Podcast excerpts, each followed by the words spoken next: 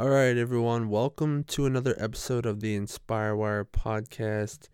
I'm your host, Tom Murphy. If you're new to the show, welcome. We're happy to have you. We're approaching the first anniversary of the show. And this is, I believe, episode 32. So we got a little more than, 32 out of 52 weeks. Not too bad. Would have liked to have more episodes, but so far so good. I'm liking where it's headed. We're always looking for more guests, and if you'd love to give feedback, we'd love to hear from you.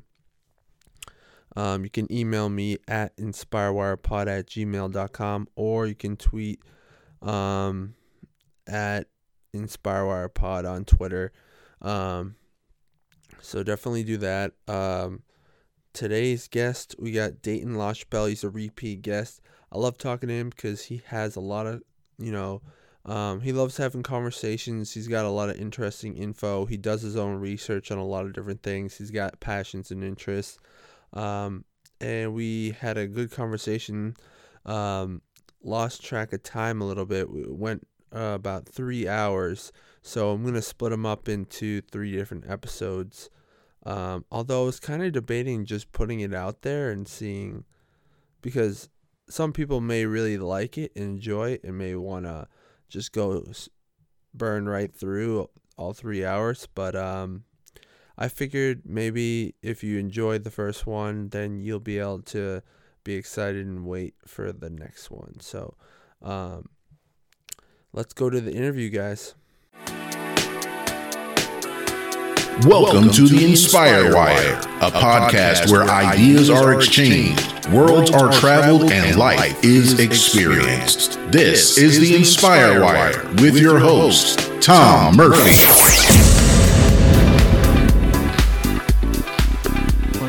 It's hard to find people who I'm interested in, or like are interested in the same type of things. Mm-hmm. Like some people, like, first of all, I'm inviting someone who maybe won't want, like, what are they getting out of it?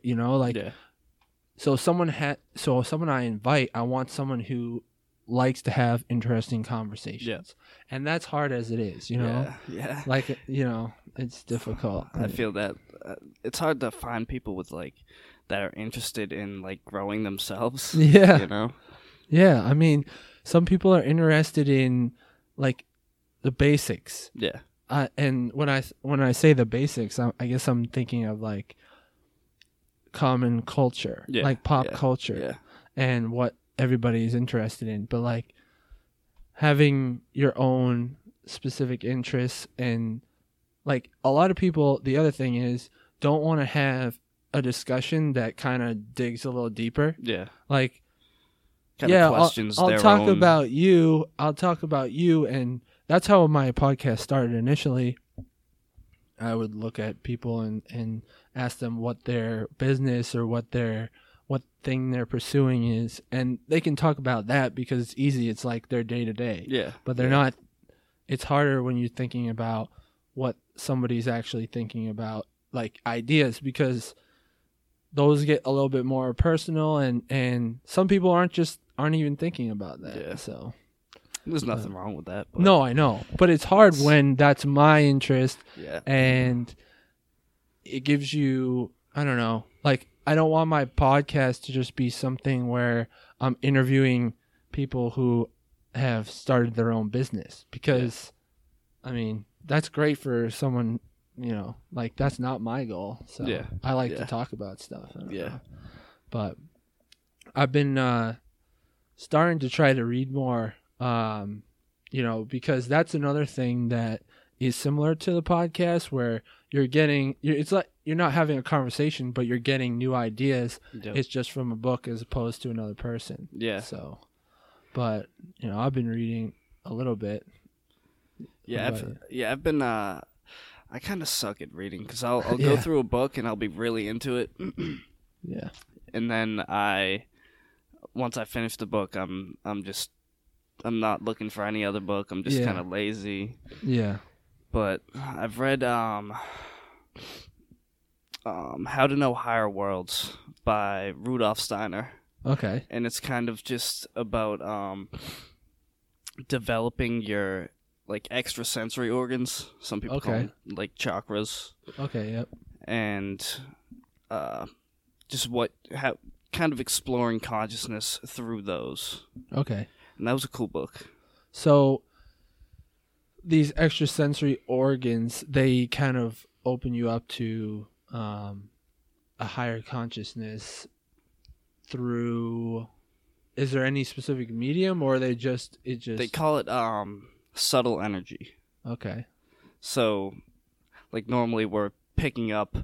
vibrations and stuff like that? Yeah, like, well, normally it's all shut off. Like, because with our five senses that we usually use, we can't really pick up on the extra ones that, like, maybe, like, intuition, unless our mind is quiet. Yeah. So it talks about just meditation and kind of how to conduct your life in a way to become a better person. Yeah.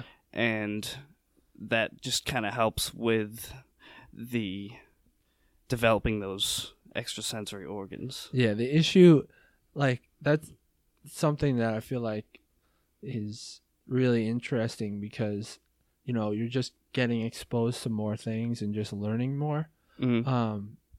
The issue is, like, so many, like, the way we live is, like, there's almost no time for quieting the mind. Yeah. It's, like, so difficult. Yeah. I think about that all the time with, like Twitter, social media, like, every second I'm just scrolling for another thing just to satisfy whatever it is I'm trying to satisfy. It's nuts. Yeah. Like, one time I picked up meditation probably for like a month or two, and trying to find 10 minutes at night or in the morning was a chore. Dude. Yeah. It was hard. Like, trying to find 10 minutes where I could just be alone and be quiet. Yep. Like, there's always something that's just like, then while you're sitting there, you're like, oh, I could just do something else, you know? I could do anything else right now. Yeah. But have you tried it? Yes. I've been meditating consistently for about like 4 months now. Okay. And now that I'm laid off, plowing, not working right now, it's easier to do it whenever I kind of want. Yeah. But then that also kind of messes me up because I'll be like, I feel like I didn't meditate as good earlier. I'm going to just meditate right now.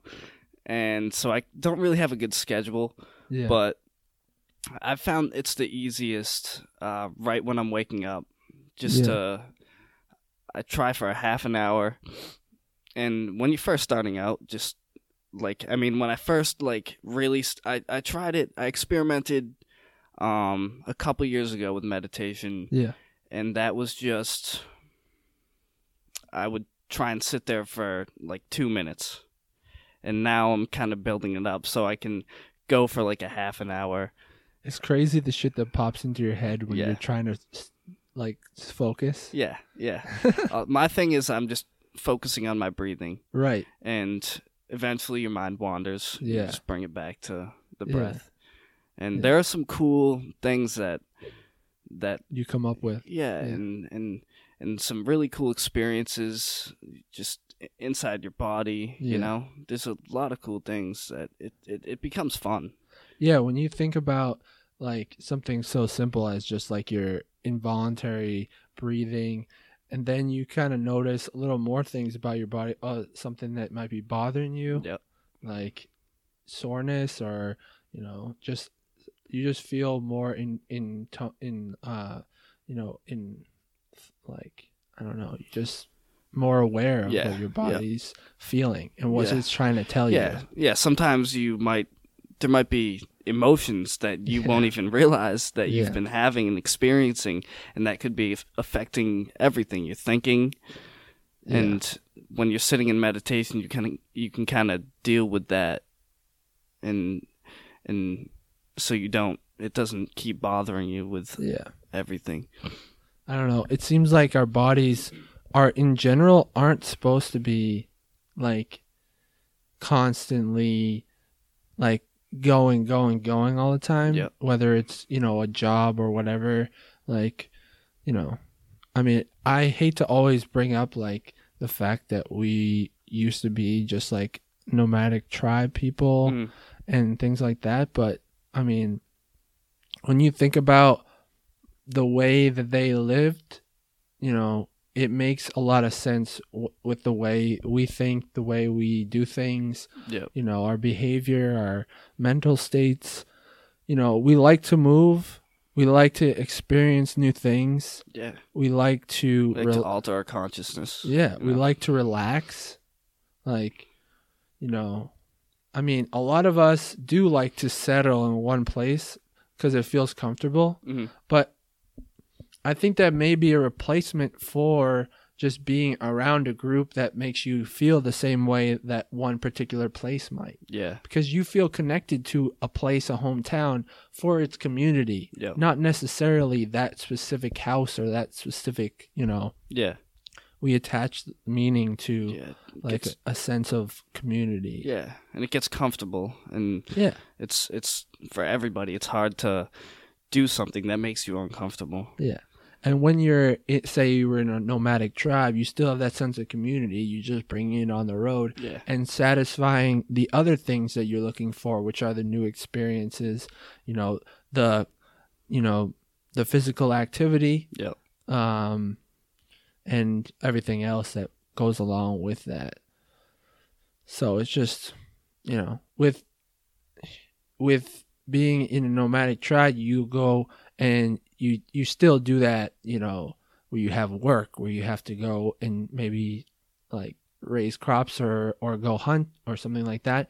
But then there's a long period of rest time, and it seems like we don't do that. So we don't have a chance to, like you said, alter consciousness or take time to mentally relieve ourselves. Yeah, like kind of reset. Yeah. I've tried to, like, on a few of these, I've done a solo podcast a few times, and I just thought, like, talked about how important it is to kind of, like, take a step back and think about everything that's going on, like, what you've been doing, what you've been thinking about, and then think, okay, now that I'm a different person, what's the next way to do things? Yes, yeah. And that's important, because if you don't listen to yourself and decide if what you're doing now is the right thing, then you won't know, because a lot of times people will get their mind set on something and won't stop to think, well, maybe that was the wrong decision. Yeah, yeah. So, and just, they set their mind, they're just going to go for it. Yeah. So this book, like, it is mainly focused on meditation, or are there other ways to achieve that other state of consciousness? There are exercises that he talks about. Like, one is just like a simple contemplation, like kind of training your mind to be better at concentrating. Yeah. So he says, like, just pick up anything, pick up a rock and concentrate on that rock for 5 minutes. Yeah. And, like, think of ways you could use it. Think of everything that has to do with the rock. Right. And eventually your mind's going to wander. Like, you might be like, oh, this rock could help build, like, a house. Yeah. And then you're going to start thinking about the house. You got to bring it back to the rock. Right. It's interesting. Yeah, yeah. And then it's just ways to conduct yourself in everyday life. Like speaking your own truth. Right. Just being a genuine person, being a good person, to help develop those qualities that are needed to really help you dive into the world of consciousness. Yeah, that's interesting. It's weird, because, like, something so simple as that, like, when you think about it at face value, you're like, why? Yeah. But then, you know, if you think about it long enough, it kind of just, I don't know. Some new ideas could pop in your mind, you know? And then it's also about becoming more aware to where you are able to become aware in your dream life. Like what he calls it, like the astral world. I'm bad at that. Yeah. The dream world. Have you been able to become conscious while you were in any dreams? Very, very rarely. Yeah. I don't know why, but I remember things, like I remember dreams, yep. But I don't know. It just, I don't know what it is. It is hard. I'm a heavy sleeper. I don't know if that's a reason, but like I've noticed I'm a super heavy sleeper. Yeah. But there's sometimes where I wake up and then go back to sleep. Those are the times like say you wake up at 8 a.m. and on a weekend or whatever, and you go back to sleep and you have another hour of sleep where it's really light. That's when I remember like dreams. Yeah. Yeah. Is there, what does he say? Well, he talks about like, he doesn't really get into techniques about that, but I guess there are like exercises you can do that I've just seen like floating around the internet. Just sometime in the day, just become aware that you are not in a dream, you know, just make an observation, and it kind of becomes like a drill, and eventually you'll do that in a dream, and you'll realize that you are dreaming, so you can become conscious, kind of do whatever you want. And that's worked for you before? I haven't done that. Okay. But I have. That would be a trippy moment. Yeah, I haven't really gotten to that drill, but I have become aware while in a dream and been able to manipulate my dream. That was a hell of an experience. I've done that a few times. And it's like the more I want it, the less like I can really, get. Yeah, the more I really want to be able to just fall asleep consciously and be in that dream world. The less you're able. It's like when I stop thinking about it, that's when I start kind of be able to lucid dream, and that's interesting. Yeah, yeah. I mean, it's seriously one of the coolest things ever. Like, you can fly. Yeah, like, I flew, dude. It was the coolest thing ever. Yeah, that's interesting. See, I don't know. It would be, I feel like that's a long ways away from me. But, I mean, you obviously, because you were saying that when you think about it, you have less capability. Mm-hmm. But, like, you had to initially start to envision yourself doing that before you were able to actually be aware of yourself in there. So I think what maybe you have to do is kind of just think about it, and then just let yourself do it. The first time, actually, so I'm kind of going back on what I said. The first time I did it, I remember I was going to bed, and I promised myself, like, I'm going to lucid dream tonight. And that was, like, my first one where I was actually, like, completely aware. Wow. Interesting. That's cool. Yeah. Yeah, that is a good example, like, of that, of the book you're talking about, because it really goes to show what, like, how much we don't know. Yeah. Especially, like, with consciousness. And the coolest thing about that is that, like, we used to try to find new worlds in this physical world. Right. But now every one of us can go and explore consciousness and find out different things, bring things back, you know? Yeah, and it's seemingly unlimited because there's so many possibilities. That's all we know, consciousnesses. Yeah. Exactly. It's like a frontier that, you know, can always be explored, which is awesome.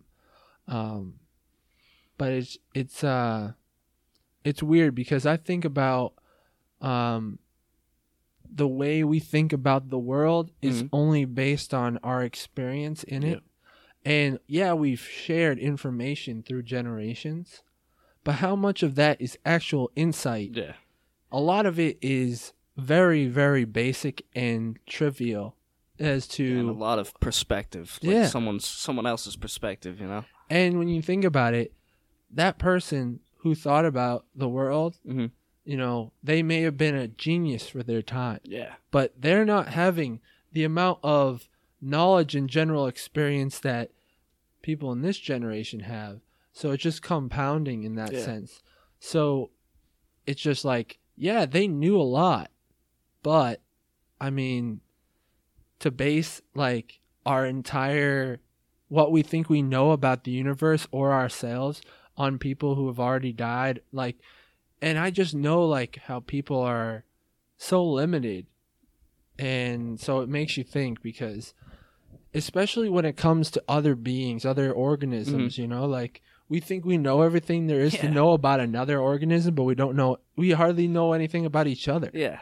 Like so, I'm no scientist or whatever, but it always cracks me up when they're like, well, there's no water on another planet, so how could there be life? You know, like, how do we know we drink? It's only drink water? H2O. Yeah. That's a great point. I mean, you know, that's the great thing about evolution is that it's built to adapt. Like, it adapts, and whoever survives, they make the rules. Yeah. So, like, if someone is able to drink or breathe in or whatever, different compounds, different molecules or whatever it is, maybe they eat something that we would consider just doesn't make any sense, you know? Yeah. It's interesting just to think about. It is. I was having, I don't know if you ever heard of this video YouTube channel. It's called like Kurzgesagt in a Nutshell or something. It's a bunch of these animated videos. Yeah. And it kind of tries to explain like some complex topics about, a lot of times about the universe or about politics and things like that. But one of the things it was talking about alien life and things like that, and life outside our planet. And it was talking about, it basically is very difficult to explain. Yeah. But what they basically said was that there are two possibilities, that either that we are the only life in the entire universe, which is very, very unlikely. That would be crazy. So crazy. We're either the only ones on the universe that are, you know, here. Yeah. Or the other option is, once you get to a certain evolutionary state, there's a point where that evolutionary state of intelligence or whatever it is basically cripples and causes a breakdown and wipes out the planet. Like themselves? Yes. In the sense that, you know, whatever it might be, whether it's you produce too many people and you're not able to control that, and or you produce a, you know, a disease that wipes out, or you produce a, you know, you create, you know, robotic intelligent life, like whatever the consciousness is that you get to, it causes mass destruction to destroy the entire planet, which is pretty crazy. That it honestly seems like we're like headed down that. I know. Part of me thinks that, and then part of me thinks that like consciousness is the way out. Like we really have to raise our consciousness to significantly. Yeah. Because it seems like we're just very, very on the low scale. Did I talk about the stoned ape theory last time we were? I don't think so. Stoned ape theory is this guy, he's a psychonaut, Terrence McKenna, who's big with like experimenting with magic mushrooms was his like main thing, but he did all sort of psychedelics. And his stoned ape theory is that when we were like primates, we would be looking for our food, like we would be hunting like cows, and while we're following the cows, we would come across the cow patties, and in the cow patties were mushrooms, and someone in the group is going to be starving and desperate enough to try a mushroom. And they would eat the mushroom, and the mushroom would be a psychedelic mushroom, and it would actually help them hunt. So they would use that kind of to their advantage to get to their main meal. Interesting.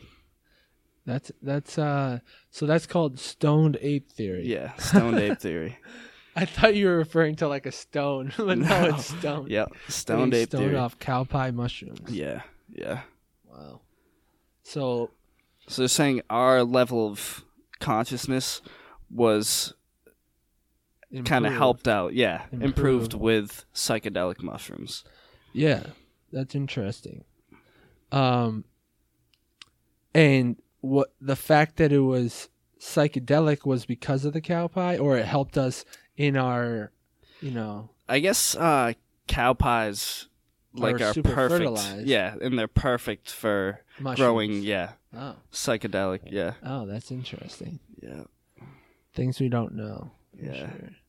But yeah, I mean that makes sense. Like achieving another state of consciousness, it's definitely not high on our priority list. I don't know. Sort of. Yeah. Because everybody likes to drink a beer. True. You know? True. So they like to alter it in some way. Right. That is true. Like, I mean, the pharmaceutical industry is huge. Yeah. I mean, so what we've actually done is just cornered the market of altering our consciousness. And like the one that everybody does is, in my opinion, the shittiest. Yeah. The shittiest way to alter your consciousness. It hurts. Like, it's fun while you're drinking, but then the next day you wake up and you feel like shit, and you're like, what the fuck? Why did I do this? Instead of waking up and being like, wow, I didn't think about things like that. Yeah, that was a cool insight, you know? Yeah. And it's, it feels like all those type of drugs that make you think in a different way are the ones that are, you know, prohibited or, you know, looked down upon. Yeah, yeah, of course. Doesn't make sense. It doesn't make sense at all. But then it does if you think about it.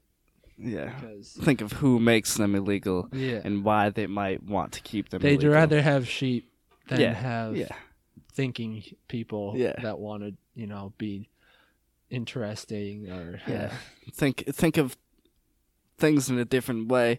Or sometimes when I am in an altered state, I just kind of think of like what the can everybody just take a break from this for one day? Just relax, like just take a break. Like we don't like all the rules and everything, like they're cool sometimes, but like can we just have one day where we just get a break? We can just... It's weird. Yeah, I think the same thing. I mean, when you think about all these different types of things logically, it doesn't make sense why, like, certain things aren't happening in the world. Like, a lot of things that you think about, if you think about them with logic, you can understand a lot, you know? But when it comes to things like drugs, things like, you know, I don't know, just the way I always bring it back to, you know, societal conventions, because it's just a lot of those things don't make sense to me, but they do when you think of the way our societal conventions work, because what they're interested in is, you know, using people to boost in the economy, production, just selling things, and you know that's why, you know, eventually things are changing, but it takes so much time because there's so much, you know, invested in this. Yeah, like politics with, like, did you see recently they have well, they had this before, but now it's been coming out more and more with on the Olympics commercials. They got the milk keeps putting out these commercials. Yeah. They're all of the Olympians have drank 90% of the Olympians that are competing for the U.S. grew up on milk. Yeah. So you should drink it. Yeah. Like why are you shoving that down our throats? I know. Like why? They're panicking. I know. They're like, oh, people realize that maybe milk isn't as good for you as it was, as everybody told you back in the day, and we just believed you, but now we're realizing, oh wait, cow's milk isn't supposed to be drank by a human. Yeah. Using logic. Yeah. It's just like, that doesn't make sense. We're not made to drink that. It was made to be like cows. Babies are the only people that's made for. Yeah, literally. Exactly. I don't know. And I'm not against. Like I want people to do whatever the hell that makes them happy. But like, why are they pushing that? Like, why? Like, they don't need to push that on us. We know about milk. You don't need any more advertisements. People are very, you know, the ones that are going to drink your milk, they're not going to need the advertisement because they've already done it the same way their whole life. And it's the only people that are actually thinking about it and starting to like, all right, thinking about it logically and being like, well, maybe I shouldn't drink milk. Those are the ones that you're not going to be able to convince now anymore. I don't know. It's weird. I know. And it's pretty nasty when you think about it. It's super nasty. I've watched videos of just talking about, well, like, it's all the pus. Yeah, I was about to say that. Like, someone's drinking a glass of milk listening to this right now.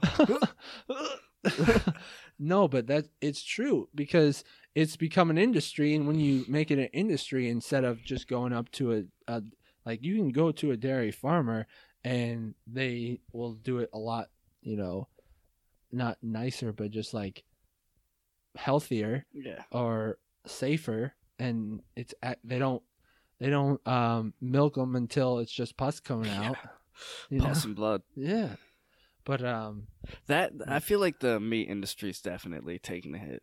Oh, you're a vegan, right? I'm vegetarian right now, but vegan's so hard though. I feel like it's like everything. You got to make sure everything. You know, that's the thing. I could do it, but I'd have to make all my meals like pre-make. There's a lot of time that's gonna have to go into and it just comes back to time, and you know, it's definitely doable. It's just people make it so hard. I know. Like, it's so difficult because they're not promoting it. It's like, how do I make a good vegan meal when I don't know what the fuck I'm doing? I know. Or there's not good substitutes. Yeah. Or, you know, it's just like, well, there's milk in every, or there's milk or meat in every product you buy. So yeah, if you want toothpaste has like pork in it. Really? Yeah. Yeah. Well, it also has poison in it. Yeah. Oh yeah. The fluoride. Do you use Tom's? Yeah, Tom's. Yeah. It's like, if you look on the back of a fluoride of a toothpaste thing, and it says if more than, you know, a very small amount is swallowed, please contact your poison control center. Yeah, that's logic again. Just use logic. Why, if they're telling you that you might need to go to a poison control center, that means you maybe should be using a non-fluoride toothpaste. I'm pretty sure that's like one of the main ingredients in rat poison as well. Fluoride. Yeah. Why?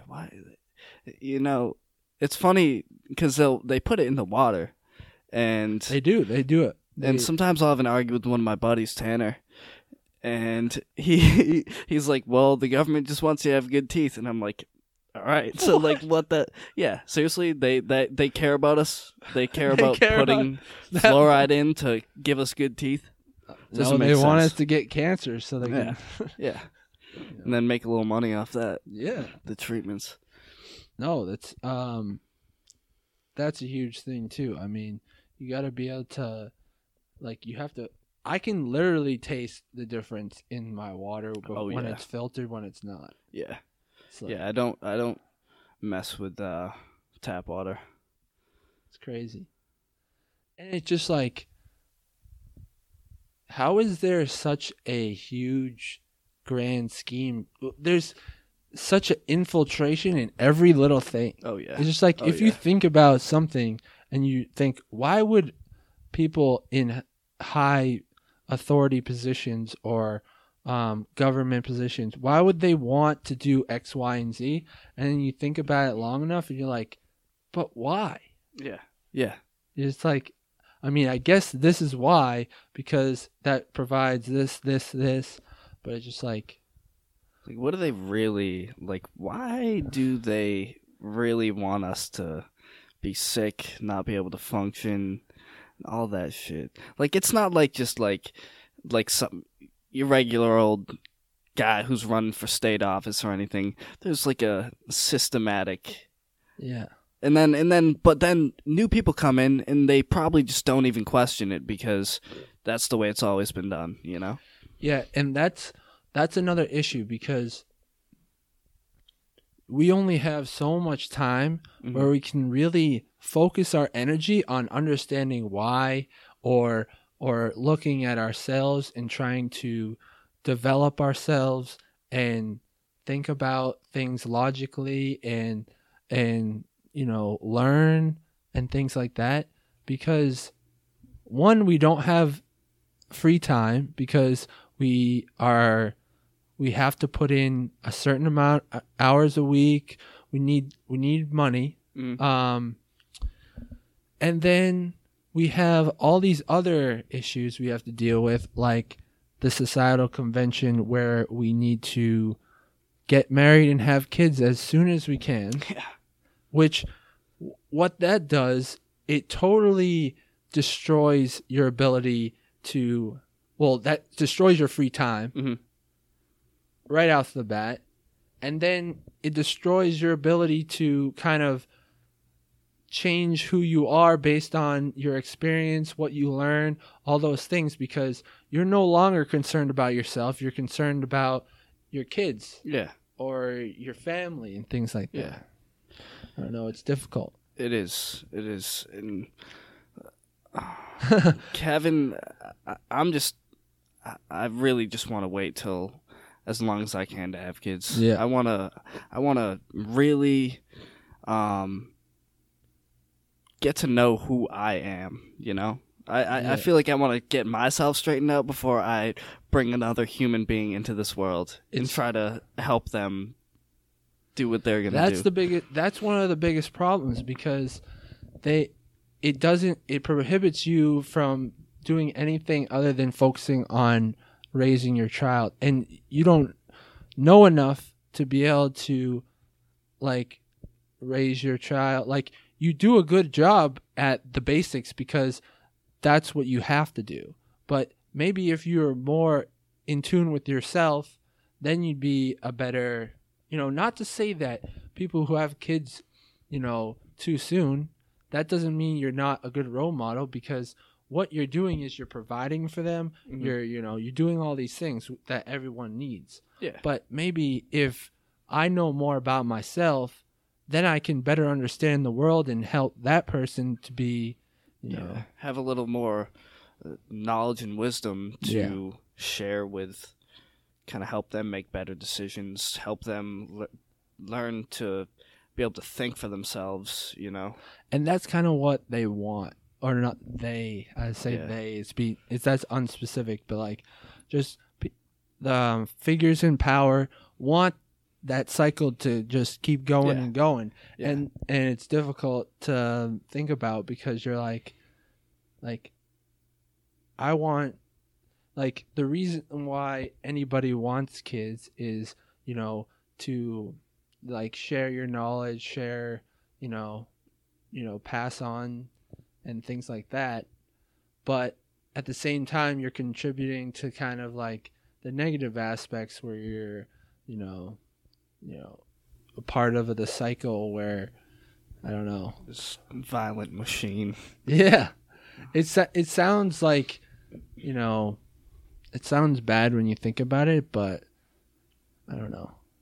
That's the other thing. We don't know, because every kid grew up with a parent, you know, or with a guardian. So they are not exposed very often to someone who didn't have a kid. Yeah. So yeah. Someone who had kids, that's the only life they know. So how can they provide an alternative or tell someone about the alternative? Because we look up to our parents, and what did our parents do? Our parents had us. Mm-hmm. So we want to provide just like they did, things like that. And I know it'd be interesting to kind of get the point of view of somebody who maybe didn't. Yeah. And a lot of times it's, difficult to find. Yeah. I mean, I feel like everybody I know has kids. Yeah. Everybody wants a kid someday. Yeah. The only... I mean, not everybody, but... Well, yeah. Most people, you know.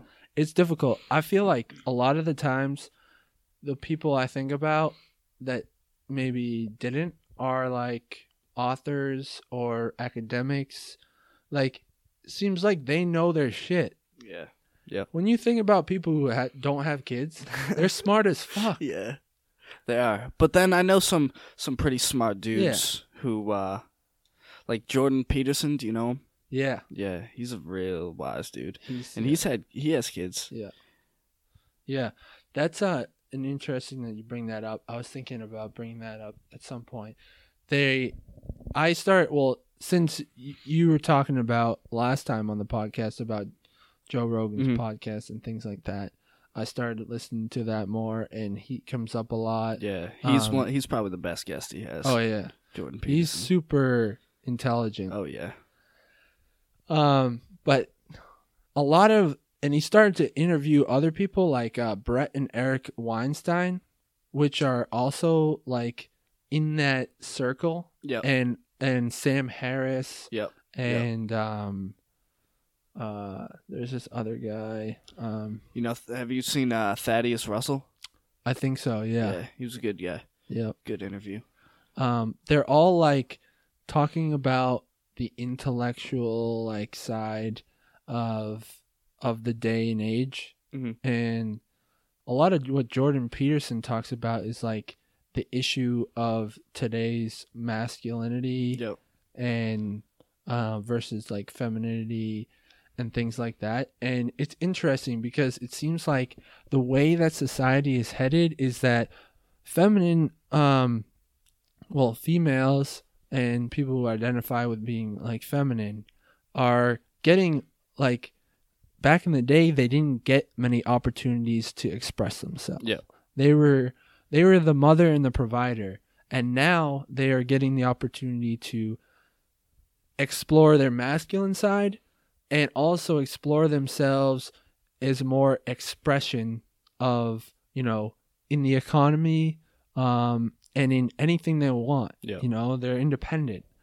And masculinity is kind of at a standstill, and it's also being almost threatened by the feminine side. Yeah, yeah. And so he's trying to explain to men what they need to do, and kind of he's a clinical psychologist. Yeah. I don't know if we said that. Yeah, but clinical psychologist and a professor, obviously, right? University, Toronto. Yeah, University of Toronto, and it's interesting because he like. Is trying to get men to snap out of it a little bit. Yeah, kind of be like get into that alpha male kind of thing again. Yeah.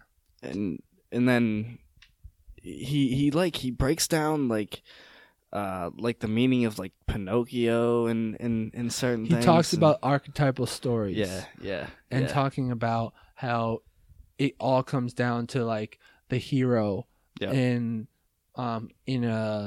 in a battle versus good and evil, and he talks about it as like order and chaos. Yeah. And how men identify with that because they they've always been told these stories, and he's just basically talking about that as a more modern application. Yeah. And just being like, well, you need to do this because it gives you that sense of purpose. Yeah. Yeah, I like how he talks about not going for happiness, but going for purpose, and that purpose will bring happiness. Yeah. Like he says, the happy people are the ones who are really kind of going for something, who are challenged and having challenge in your life and purpose is really what ultimately brings happiness, is what he is what he talks about. Yeah, it's interesting.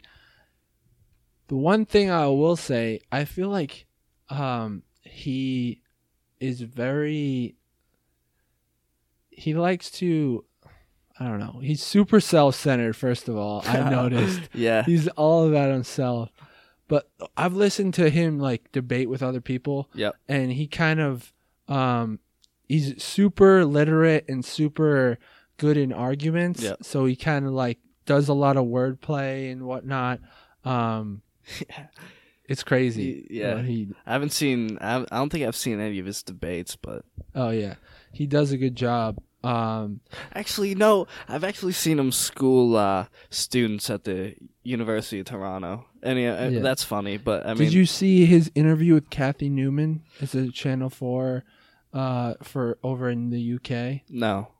I don't know. This lady was trying to destroy his argument of talking about like... Because his argument was like talking about the difference between the wage gap. And how sometimes it makes sense that women are paid less because maybe they're less agreeable, and they don't like they're not arguing for their, the right.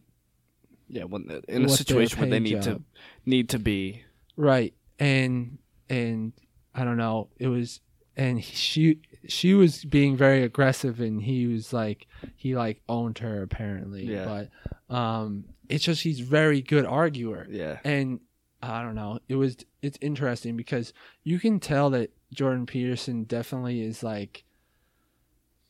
likes he's an old-fashioned guy, and he definitely likes the he got famous because he was essentially breaking down the movement of like the liberal, I don't know what you want to call it, like the leftist gender movement. Yeah, yeah. Which is talking the 72 pronouns or whatever. Yeah, exactly. He's just like, well, no, like biologically you're a man or you're a woman type thing.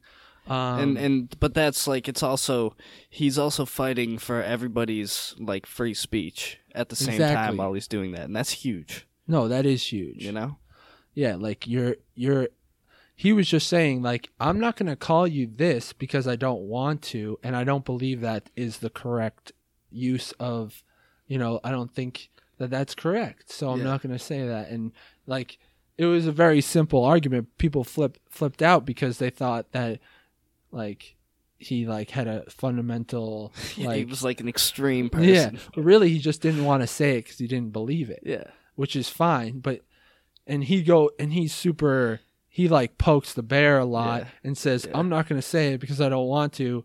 But what really he's doing is just saying I just don't feel like it. I'm being free speech, but he likes to make a fuss. Yeah, yeah, which is whatever. But it's interesting because I can definitely tell that he's like a man's man, and he may even be sexist, but he's just very, very smart. Yeah. So that he doesn't explicitly say he's sexist. Yeah, yeah. Which is nuts. It's so he's so smart. He also refuses to answer whether he believes in God, but he definitely does believe in God. Yeah. He even posted on YouTube or something and was like, people always ask if I believe in God and blah, blah, blah. You talk more. And then he'd say, like, all my actions are based on the fact that under the assumption that God exists. So he essentially believes in God. He just doesn't want to say he believes in God. Yeah. Which is interesting.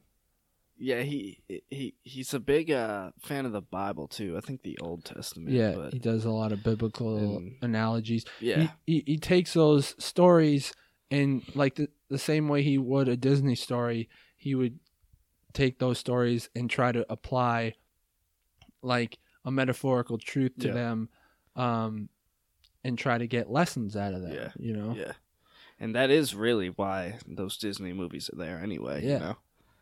It's just telling an age-old story in a different way. Yeah, exactly. And appealing it to a different audience. Yeah. Which I think is definitely true. You know, when you think about, you know, right and wrong, and he has a lot of good points, like, you know, tell the truth as often as you can. Yeah. Like, it makes sense. Yeah. Like, you'll be a better person if you can tell the truth to yourself and tell the truth to others. Like, things get muddled when you're not like as honest as you can be. And I think he's a victim of that at some point too, because he likes to sugarcoat everything he says with how smart he is, and just outsmarts everyone else. But it's interesting. And like, have a clean room. Like, if you're gonna throw stones, you better have your shit together, kind of thing. Yeah. Which is a great point. I know it is. Like, it's something I struggle with too, because like, I'm always someone who thinks about other people and everybody makes judgments, but like, you got to think about the way you're living your life and say, okay, like, if you're going to call someone out, you better know what you're talking about. Yeah, you better have a clear grasp of what's wrong with you before you start. And and I mean, that is one of the things about the book. It says to look at everybody with an attitude of reverence, like with an attitude of like only seeing the love and the good qualities in someone. And that's so hard, dude. Yeah. It's so hard. But I guess it's just another one of those things you just got to kind of ingrain in your head just to... Yeah. Because every experience is through your own mind. Yeah. You can only see things through your own eyes. And a lot of the times, people are only seeing reflections of themselves wherever they look. Like, those people that are just miserable, they're just seeing themselves everywhere. They might not know it, but... I mean, that's the truth. It's crazy how a different state of mind can change everything. And the way and everything, it goes back to like what you were saying about consciousness, is like the way you think about yourself and the way you're, you know, seeing things as an incredible can change incredibly if you just change a state of mind or something like that. Oh yeah. Just like I've like kind of followed some social media posts where, or like stations where talking about vibrations and energies, and like your energy is totally picked up on by everyone around you. And like, people call it attitude, but it's not just that. It's just like the way you're thinking, the way everything about everything. You. Yeah. Like the way you carry yourself. Yeah. You know? Yeah. That's another thing he talks about, is like, stand up straight with your, you know, your shoulders back, maybe not necessarily like the way he describes it, Jordan Peterson, is to like assert dominance and but it's not that's not the point. It's like, you want to present yourself as open and, well, you just want to be in a positive, send out positive vibes, you know? Yeah, I mean, like, I feel like just loving yourself, being confident with who you are. Which is difficult. It is. And, like, I go through, like, phases where sometimes I'll feel really good about myself. I'll be confident. Yeah. Like, I can tell, like, just from the people around me, like, you know, that, like, if good. I'm out in public and I'm just feeling good about myself, it's awesome. Yeah. But then sometimes it's hard. Doesn't take much. No. And it's even, just... It can be a thought. Yeah. And it's always like your mind is second-guessing yourself.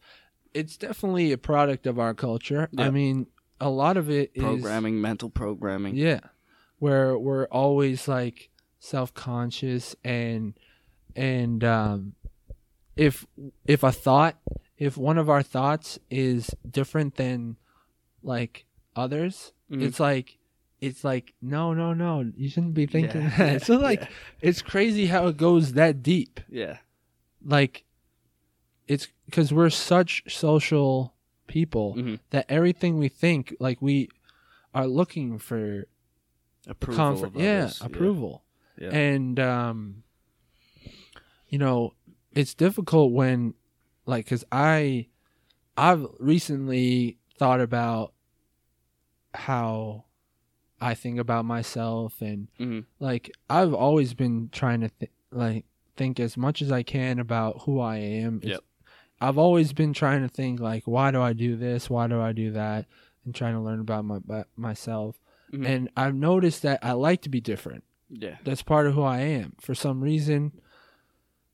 And I'm starting to learn more about it, but that's a long conversation. But, but I've noticed that, like, this podcast has kind of helped a little bit of me figuring out, I like to talk about different things and we still need that social aspect. Yeah. Like, struggle sometimes. What? That can be a struggle sometimes. When you want to be different from everyone, but also be social. Yeah. It's completely at odds, because, like, that doesn't make sense. If you're different from your friend group, then, and you want to be friends with someone like you, then it doesn't work. Yeah. Yeah. But so that's been a struggle, you know, because that can be similar to, say, a career pursuit. Say you want to do something different than a lot of people around you. Yeah.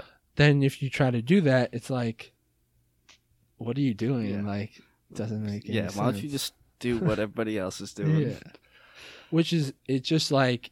And there's nothing wrong with that. No. You know? There's nothing wrong with it doesn't matter what anyone else's beliefs or views, that doesn't matter, you know? And what I try to do is tell myself, okay, you're second guessing yourself, this and that. When it comes down to it, people care about you, but not that much. Yeah. It's cynical to think like that, but it's the truth. Yeah. Like, people can only focus on so much. Like, yeah, they care about how you're doing. They want you to be good enough to where they don't have to worry, like, what's going to happen to this kid. Yeah. Like, they want you to be good enough where you're on your own and whatever, you know? Yeah, you're not locked up in, like, a psych ward. Yeah. But they also secretly kind of just want you to be in your place and be like, okay, he's doing what he's supposed to. Yeah. Like, he's a dutiful member of society. Yeah, yeah. Which is another thing that kind of, like, fucks with me, because I'm like, you don't actually care, but you do, so that when you talk to your other friends, you got something good to say about that person, because, oh yeah, he's my friend, and he's he does this and this. Yeah, yeah, exactly. Like, you don't care. I know. So why can't I just do this? Yeah. And that's the other thing. When I've made those decisions to do something different, I thought the people around me would be like, that's weird. And maybe initially they did think that's weird, but then eventually they were like, wow, that was cool. Yeah. Yeah. So it isn't really me. It's really just me when it comes down to it. Yeah. You know? Exactly. That happened when I was, right after college. Mm-hmm. I was thinking about what I'm going to do. Yeah. Which is like a scary thing, Like, when you got that, you're going to be out of a job, or the pressure of society to... And I was like, oh, I should apply for jobs. But then I was like, you know what? No, I'm just going to do this travel across the U.S. And it was a very shocking thing to a lot, like, my family and people like cared about me, because I just graduated from, like, a good school, and I got a lot of help. I got my parents paid for a lot of my school. Like, usually you expect someone to be, all right, they're going to go get a good job. Yeah. Yeah. But it's just like, no, I'm going to go volunteer and travel the US. It's like, but then after I did that, they were like, oh yeah, that was a good decision. Yeah. But it was super stressful at the time, because it's something that not many people did. Yeah, exactly. So it just it's while you're thinking about it, it's super nerve-wracking. I know. But I don't know. It's just, I guess, and it's always been like that. I've always had that feeling of wanting to be different. Yeah. I don't know if that's what you. Oh, yeah, for sure. You've always had that. Yeah, sometimes I can kind of like get a little mad at myself, like, yeah, why do you have to be such a dick and to be like, nah, fuck like, why this. I can't, like, there was for like once I started like really questioning like what I believed, like everything I've been told, there was a point where I was just like why the hell did I have to do that? Like I wanted to go back to where like I kind of was in the mindset where I was before I started questioning things. Yeah. I tried to go back. I couldn't do it. I'm like, why the fuck did I have to do that? Like why couldn't I just not question things? You know? Yeah, because there's literally unending. It's an unending search. Yeah. Once you start to question things. Yeah. So you start questioning yourself. You want to find out who you are. You know? Yeah, I mean, it's crazy because, you know. That's the other thing. You open Pandora's box. There's a million things to discover. Yep. And you start to think, okay, it seems to be daunting because there's so many things out there. But then you realize, okay, I'm not going to be able to explore everything. Yeah. Which is kind of like a scary thought. That's why a lot of times people aren't like... They self-sabotage so that way they don't have to deal with the fact that there are literally millions of things that you don't know and you'll never know because it's hard on your brain, you know? Yeah, because you want to know. You know? Yeah, it's... but, you know, you just take one step at a time, you know?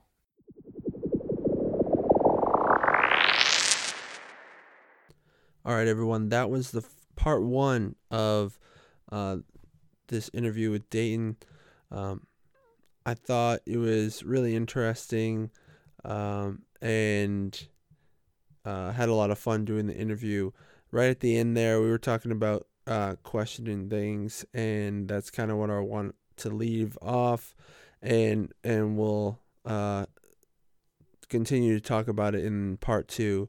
But part of what we were talking about right at the end there was like when you start to question things, then you realize that you can't go back and you have to like just you kind of get mind blown because you're like realize that there's a lot of things to discover. Once you find out that one thing that you questioned, you realize that you were right and what you've been told was wrong. And it's kind of a weird moment because you're like, oh, everything I thought I knew is totally wrong. And you'd love to live in a world where you were ignorant to the truth, but there's something that's like addictive about seeking out the truth and finding out what else is bullshit or what else you can learn. So I don't know if that's the same for you guys, but it's definitely something that I always try to do is find the real truth and see what's bullshit out there. But anyways, I hope you guys enjoyed it. If you got, I think part two will be coming out. I'll try to do it early next week, or if there's, or maybe even earlier than that. But yeah, that's the plan, to show part two and then part three the next week after that. Please contact me at the InspireWire at InspireWirePod on Twitter and at InspireWirePod at gmail.com. And don't forget to check out the links for Dayton's books or any other interesting things we talked about on the show notes page for this episode on my website, theinspirewire.org. So check that out. We'll see you guys next time.